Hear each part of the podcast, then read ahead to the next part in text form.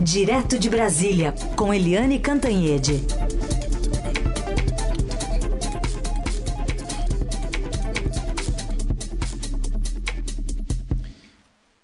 Oi, Eliane, bom dia. Bom dia, Raíssen, Carolina, ouvintes. Olá, Eliane, bom dia, boa semana. Vamos começar falando do presidente Bolsonaro. Ele ontem participou de um ato ali com apoiadores no Palácio da Alvorada. É, falou sobre algumas coisas. Falou sobre o projeto das fake news, é, falou que os votos que o elegeram valerão até 2022, elogiou o time de ministros, em especial o interino Eduardo Pazuello, e disse que o Brasil vai sair da crise causada pela pandemia. Vamos ouvir. O Brasil está mudando. Demos azar com essa pandemia, mas vamos sair dessa. Temos uma excelente equipe de ministros. A começar com a da saúde. Está dando certo. E aos poucos nós vamos construindo o futuro do Brasil. No momento eu digo, estou com um bom relacionamento com o parlamento, estou com um bom relacionamento.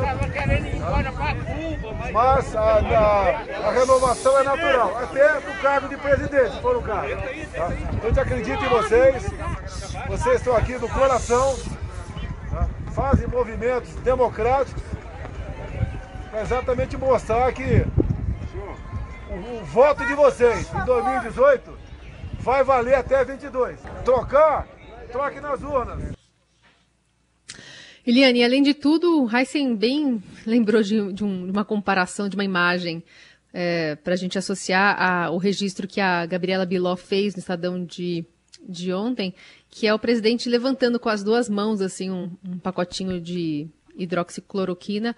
O Heisen achou que parece aquele momento em que o Rei Leão apresenta o Simba, sabe? No filme. O Carol, e Helene, só deixa eu pedir desculpa. Só deixa eu pedir desculpa ao Simba pela comparação dele com a cloroquina. Não foi por mal, tá? Mas só para lembrar. Olha, é, o, o, presidente Jair Bolsonaro está naquela fase Jairzinho Paz e Amor, tanto que ele aproveita ali no encontro com os, os apoiadores, com os manifestantes, para dizer que está numa bom, num bom relação com o parlamento, uma boa relação com o Supremo e tal, mas é, é aquilo, né? Bolsonaro é Bolsonaro e Bolsonaro não vai deixar de ser Bolsonaro. É, ele está com o coronavírus, o último exame dele comprovou que ele continua com o vírus ativo, mas ele vai para ali, vai para a multidão, tira a máscara e faz a, a propaganda da cloroquina. Realmente é assim, é uma forma dele dizer para as pessoas: eu sou assim e eu vou continuar fazendo o que eu acho e dane-se o resto. Ele manda dane-se o resto, na verdade é isso, porque qual o sentido dele tirar a máscara? Qual o sentido dele ir para a manifestação numa hora dessas? E qual o sentido dele fazer é, essa é, é, uma implicância, essa é, propaganda toda de um remédio que, segundo a Organização Mundial de Saúde, segundo a Organização Pan-Americana de Saúde, segundo Oxford, segundo a FDA, que é a, a Food and Drug Administration, dos Estados Unidos, que é o órgão que regulamenta medicamentos nos Estados Unidos, um órgão seríssimo. Nenhum desses órgãos recomenda cloroquina. Todos eles dizem que a cloroquina não tem efeito na, no combate à Covid, mas ela tem efeitos colaterais que podem ser graves no coração. Pode aumentar a arritmia, pode até matar. Então, como que o presidente faz isso? Ele próprio, ao tomar a cloroquina, ele estava fazendo eletrocardiograma duas vezes por dia. Se fosse tão simples, se não tivesse efeito nenhum, se fosse só tomar, por que, que ele precisava fazer é, dois exames por dia, dois eletrocardiogramas por dia? Né? A pessoa que vai lá da, da comunidade do Rio de Janeiro se entupir de cloroquina, ela não vai ter essa chance de fazer esses dois exames é, no mesmo dia e ficar monitorando isso. Ou seja, é irresponsabilidade é um perigo. Mas o presidente também falou de política, né? Além de dizer que ele está com essa boa relação com uh, o legislativo e com o Supremo, ele também diz o seguinte: que só sai do governo em 2022 Ué, quem que está dizendo que ele não sai? Do governo antes, que ele vai sair do governo antes de 2022. Isso não está colocado, apesar dos 48 pedidos de impeachment. É um recorde em relação a todos os presidentes anteriores que estão lá na Câmara. É, tem essa avalanche de pedidos de impeachment, tem os processos no Supremo, tem é, processos no TSE e tudo, mas ninguém está considerando efetivamente a possibilidade de queda do presidente Bolsonaro. Então, para que, que ele fala isso? Diz que fica até 2022. Quer dizer, ele fica levantando uma bola que não é boa para ele, não é boa para o país, não é boa para ninguém nesse momento. E é interessante a mudança das manifestações de ontem. Aquele, aquele punhado de pessoas, né? não, não se conta nem as centenas, mas as dezenas. E, mas houve uma mudança. Interessante é que elas não mais estão atacando e ameaçando o Supremo e o Congresso. Agora os adversários são os governadores. Ou seja, mostra a conexão dessa gente toda que vai para a rua fazer aglomeração em meio à pandemia com o Palácio do Planalto, com o Jair Bolsonaro. É ele que é o mentor disso tudo, ele é a, a, mola mestra dessas manifestações que antes tinham caráter golpista e agora, como o Supremo agiu é, firmemente, como a sociedade agiu firmemente, agora o alvo não é mais instituições, agora o alvo são os adversários do presidente, principalmente os governadores. Será que o Jairzinho Paz e Amor cansou? De ser paz e amor e vai voltar a ser aquele Jair Bolsonaro de sempre? Tá pintando, viu, gente? Aguardemos. Vamos falar de outro assunto, tá ligado à pandemia também, uma reportagem publicada no domingo pelo Estadão, Eliane, e que mostra até uma pesquisa eh, feita por, por três institutos, que juntos fizeram um levantamento de publicações no YouTube, mostrando que há líderes religiosos aproveitando aí a pandemia para divulgar uma, para fazer uma rede de desinformação, até com curas milagrosas. É, é essa reportagem do Vinícius Valfré no Estadão de Domingo é uma, uma reportagem muito importante, é que deve ser lida com atenção, para mostrar como é que essas coisas têm um efeito multiplicador o presidente Jair Bolsonaro trabalha contra o isolamento, né? Ele faz essa cruzada pessoal contra o isolamento, contra a máscara e agora a favor da cloroquina. E ele não apenas tem seguidores, como ele tem é, um exército para formar seguidores. E um exército poderoso nisso tudo são as uh, igrejas evangélicas.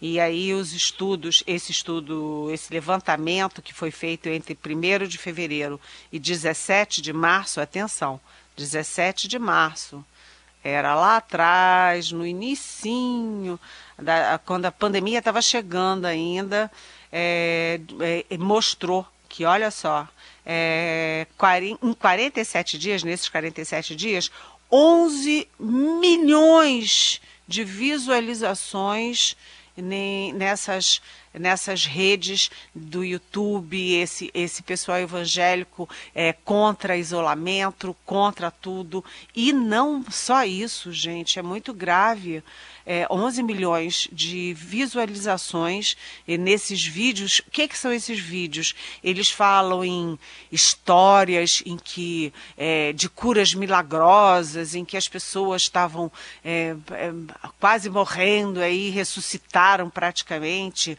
Falam em fórmulas caseiras que têm o poder de curar todo mundo, de salvar todo mundo. É muito, muito preocupante isso, porque as pessoas procuram essas, essas igrejas porque estão desesperadas, porque estão desempregadas, porque estão com medo, porque estão solitárias. Então elas estão numa situação muito frágil. Aí vem um pastor e diz uma coisa dessas, olha, se você tomar tal coisa, uma poção de alho com não sei o que, você está curada da Covid, então você não precisa nem máscara, nem coisa nenhuma.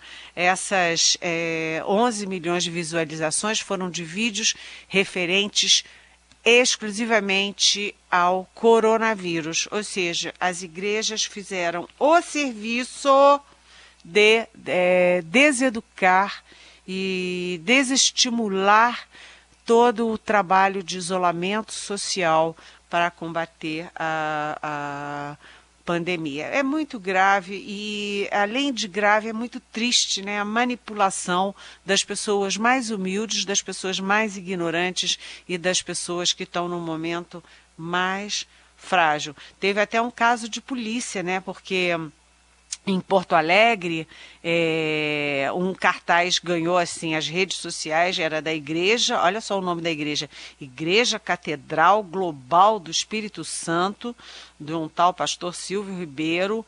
É, ele prometia um óleo consagrado para imunizar contra qualquer tipo de pandemia, vírus ou doença. Gente, é, pelo amor de Deus, né? Exatamente pelo amor de Deus. Não se pode usar o nome de Deus numa coisa criminosa como essas. É. Aliás, vale, vale a leitura mesmo dessa reportagem, que é, é, é bem interessante os argumentos usados e como é, a ciência né, tem tentado e muitas vezes conseguido né, provar que milagres infelizmente, no caso da cloroquina, não existem, né? E são, são os estudos, as comprovações científicas que, no final das contas, precisam guiar a discussão sobre esse assunto. Eliane, vamos uh, falar sobre dois assuntos que devem tomar boa parte da semana, são discussões importantes na pauta política reforma tributária e a proposta que torna permanente o Fundeb, o Fundo da Educação Básica. E eu emendo aqui uma pergunta de um ouvinte que quer saber justamente sobre o Fundeb, a Joana. Ela diz aqui: ouço vocês falando do Fundeb, mas não entendo. O que mudaria se não fosse aprovado o Fundeb na prática, Eliane? E se é tão imprescindível assim, por que tem tanta polêmica e resistência por parte dos congressistas? Oi, Joana, bom dia, bem-vinda. Bem, essa pergunta é de ouro, né? Eu começo falando das duas propostas. Primeiro, a reforma tributária é um existe um movimento muito positivo, é, muito, vou dizer, é, que mostra a força da democracia brasileira.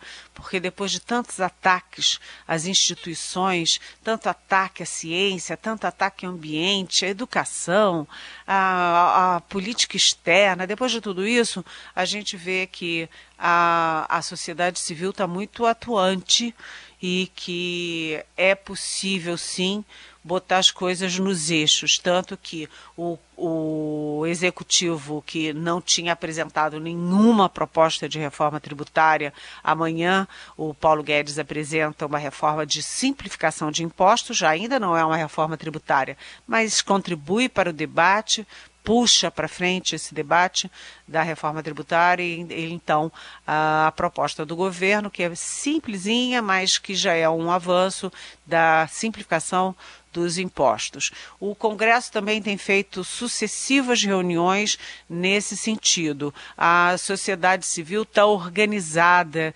há grupos é, ligados a empresas, ligados a entidades, é, discutindo também grupos ligados aos estados, grupos ligados aos, aos municípios, ou seja, a boa notícia dessa semana é que as reformas estruturais tão fundamentais para o país, elas estão sendo retomadas.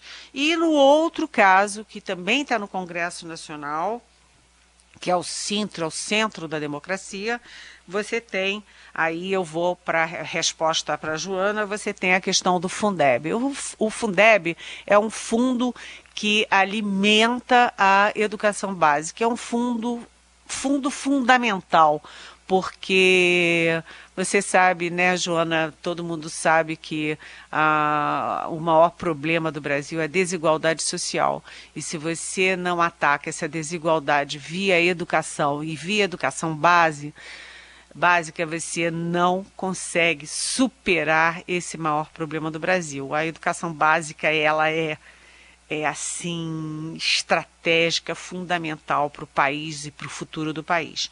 Mas há questões muito complexas, por quê? Porque é, com a pandemia o governo quer jogar a renovação, porque o Fundeb está em votação, porque ele vence esse ano e o Congresso precisa prorrogar o Fundeb ou torná-lo permanente, que é o que todo mundo quer.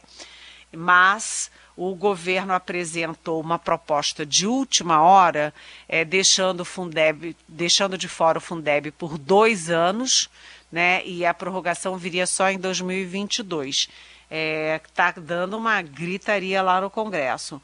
É, e a proposta que é a proposta que está sendo mais considerada, a, a, proposta mais séria, é a proposta que aumenta em 10 pontos percentuais nos próximos seis anos a fatia da União para a educação básica né, você tem hoje a fatia da União de 10% e a proposta que está sendo votada, que está sendo, que está, enfim, que é o foco do debate, é a proposta que aumenta em 10 pontos percentuais em seis anos a fatia da União.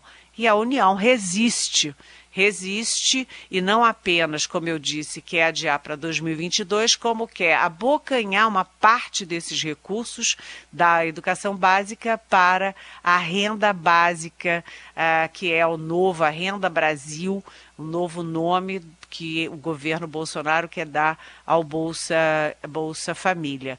Enfim, tem uma grande discussão e a gente precisa acompanhar, porque se trata de educação, educação básica e o Brasil que a gente quer para o futuro. Helene, para hoje está previsto o depoimento do senador Flávio Bolsonaro naquela investigação sobre vazamento da Operação Furna da Onça, né? Aquela que investigou o esquema de rachadinhas no Rio. Exatamente. Como o senador é senador, é, tem prerrogativas de senador, ele preferiu fazer o depoimento em Brasília, no gabinete dele do Senado. Então, o procurador responsável pela, a, pela investigação, que é o procurador Eduardo Benones, do Núcleo de Controle Externo da Atividade Policial do Ministério Público Federal, ele vem a Brasília para ouvir o Flávio Bolsonaro. Né? O Flávio Bolsonaro vai falar, é, segundo a defesa dele, como testemunha é, sobre aquela denúncia do Paulo Marinho, que é o empresário que era super, hiper bolsonarista, que emprestou a, a casa dele para a campanha do Bolsonaro no Rio, etc., e que agora rompeu é, rompeu com Bolsonaro, rompeu com a família e denuncia que o Flávio Bolsonaro teve vazamento, teve informação privilegiada de um delegado da Polícia Federal no caso da Operação Furna da Onça, que é essa que você disse, que investiga é, corrupção e desvios na Alerj, a, a, a Assembleia Legislativa do Rio de Janeiro. Ou seja, hoje, depoimento do Flávio Bolsonaro às 14 horas em Brasília. Liane, pergunta aqui dos nossos ouvintes. É, uma delas vem do José Carlos de Sorocaba. Ele quer saber se o Aliança pelo Brasil sai ou não sai, né? Se referindo ao partido que o presidente Bolsonaro quer criar.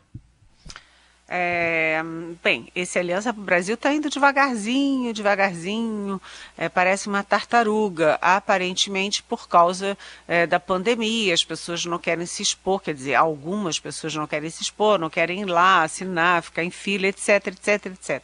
Mas o fato é que o presidente achava que o Aliança pelo Brasil fosse ser um furor que ele já teria milhões de assinaturas, que já seria capaz de concorrer nesse ano. E olha, está muito devagar. A gente nem ouve falar do Aliança é, pelo Brasil e nem sabe se ele vai ter força para se impor.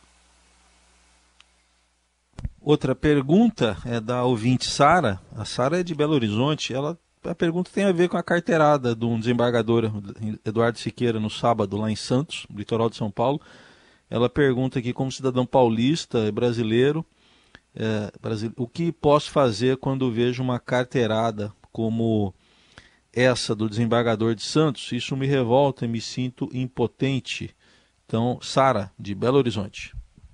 Oi, Sara. Não se sinta impotente, não. Nós estamos num momento de muita potência. Primeiro, você vê aquele policial lá do Rio, do, do, dos Estados Unidos põe o pé na, no pescoço do George Floyd, mata o George Floyd, e isso vira um movimento internacional contra o racismo. Né? Por quê? Porque tinha alguém com uma câmera e gravou. Aqui no Brasil você tem também um policial com o um pé no pescoço de uma senhora, uma comerciante, é, a, que poderia ter morrido também, porque é um pé no pescoço de alguém, pelo amor de Deus. Né? Então, é, aí tinha alguém gravando. E no caso desse desembargador, pelo amor de Deus, né? uma autoridade que é anti-autoridade, é, é deseducativo, é arrogante, é criminoso, tudo isso. E aqui eu fico pensando: parabéns ao fiscal, parabéns ao fiscal que cumpriu o seu dever e parabéns para quem gravou. Então, é, Sara, vamos pensar positivo. Né? Hoje, cada um tem um instrumento de cidadania, que é o seu celular. Tem uma cena assim, grava e expõe, porque a vida desse desembargador nunca mais será a mesma quando todo mundo descobre que tipo de pessoa e que tipo de autoridade ele é. Pergunta da Giovana, de Curitiba. Ela mora em Curitiba, mas ela é paulistana e ela está querendo saber de você, Eliana, Eliane, sobre as eleições em São Paulo. Com esse adiamento todo, eu fiquei perdida sobre quem deve disputar e como a política de Brasília influenciará as coisas em São Paulo. Manda um abraço virtual apertado para você. E, Giovana, acho que você me mandou um abraço apertado e que você me apertou. Sabe por quê? Ninguém está dando a menor bola para as eleições municipais. A gente não ouve falar dos candidatos de São Paulo, Rio, Minas, é, é, Recife, Salvador, é, Manaus. Porto Alegre, a gente não está discutindo a eleição municipal pela pandemia, né, mais de 2 milhões de, de, contaminados, chegando a 80 mil mortos, é, muita crise política, muita, enfim. O próprio adiamento muita, das eleições, né? O próprio adiamento, mas vou te dizer uma coisa, Giovana, em São Paulo você está mantendo uma velha polarização, porque o que está pintando em São Paulo é Bruno Covas, do PSDB, por um lado, e Gilmar Tato, do PT, pelo outro. Né? Então, esses dois polos serão os polos principais da eleição, mas você terá, além disso, um candidato que o presidente Bolsonaro já disse que não vai botar a cara, não vai agir ostensivamente, mas ele vai ter um candidato e possivelmente ele fará um acordo com Paulo Scaff, da Fiesp, para apoiar alguma candidatura. Além disso, há questões importantes sobre as articulações para, por exemplo, escolher os vices de cada chapa. Então, você tem. Eu sei que a Marta Suplicy, por exemplo, ela não quer ser candidata, mas ela gostaria de ser vice. Ela gostaria de ser vice, por exemplo, do Fernando Haddad pelo PT.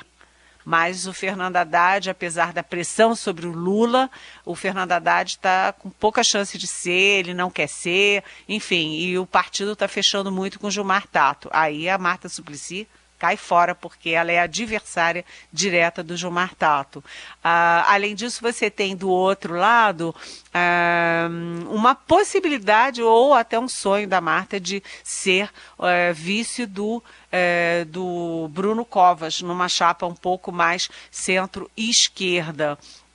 É tudo é possível ainda, mas a questão é como vai se colocar é, a, como vai se colocar a direita nisso tudo, com o SCAF, com o Bolsonaro, e você também tem um outro fator, que é o, o é, Heisen, me ajuda, quem Ui. concorreu, é, o ex-governador que concorreu às eleições.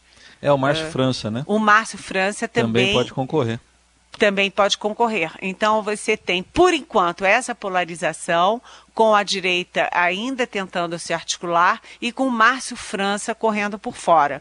Mas tudo isso ainda muito embrionário a essa altura, em qualquer outra eleição, a eleição já estava muito mais definida, com nomes já na rua muito mais fortes. Tudo está muito incerto ainda. É só para constar também no fim de semana teve aí o lançamento pré-candidatura, né? A chapa do PSOL, Guilherme Boulos e Luísa Erundina. Luísa Erundina, ex-prefeita de vice. É, é sempre assim, você tem a polarização é, PT, PSDB em São Paulo, e aí você tem a direita correndo por fora, você tem a esquerda correndo por fora, a extrema esquerda, porque Luiz Erundina com, com Boulos é uma, uma chapa para marcar posição, né? Essa é Eliane Cantanhete respondendo as perguntas que você manda para cá pelo WhatsApp 994811777 ou ainda pelas redes sociais com a hashtag Pergunte para Eliane. Boa semana, Eliane. Até amanhã. Até amanhã. Beijão.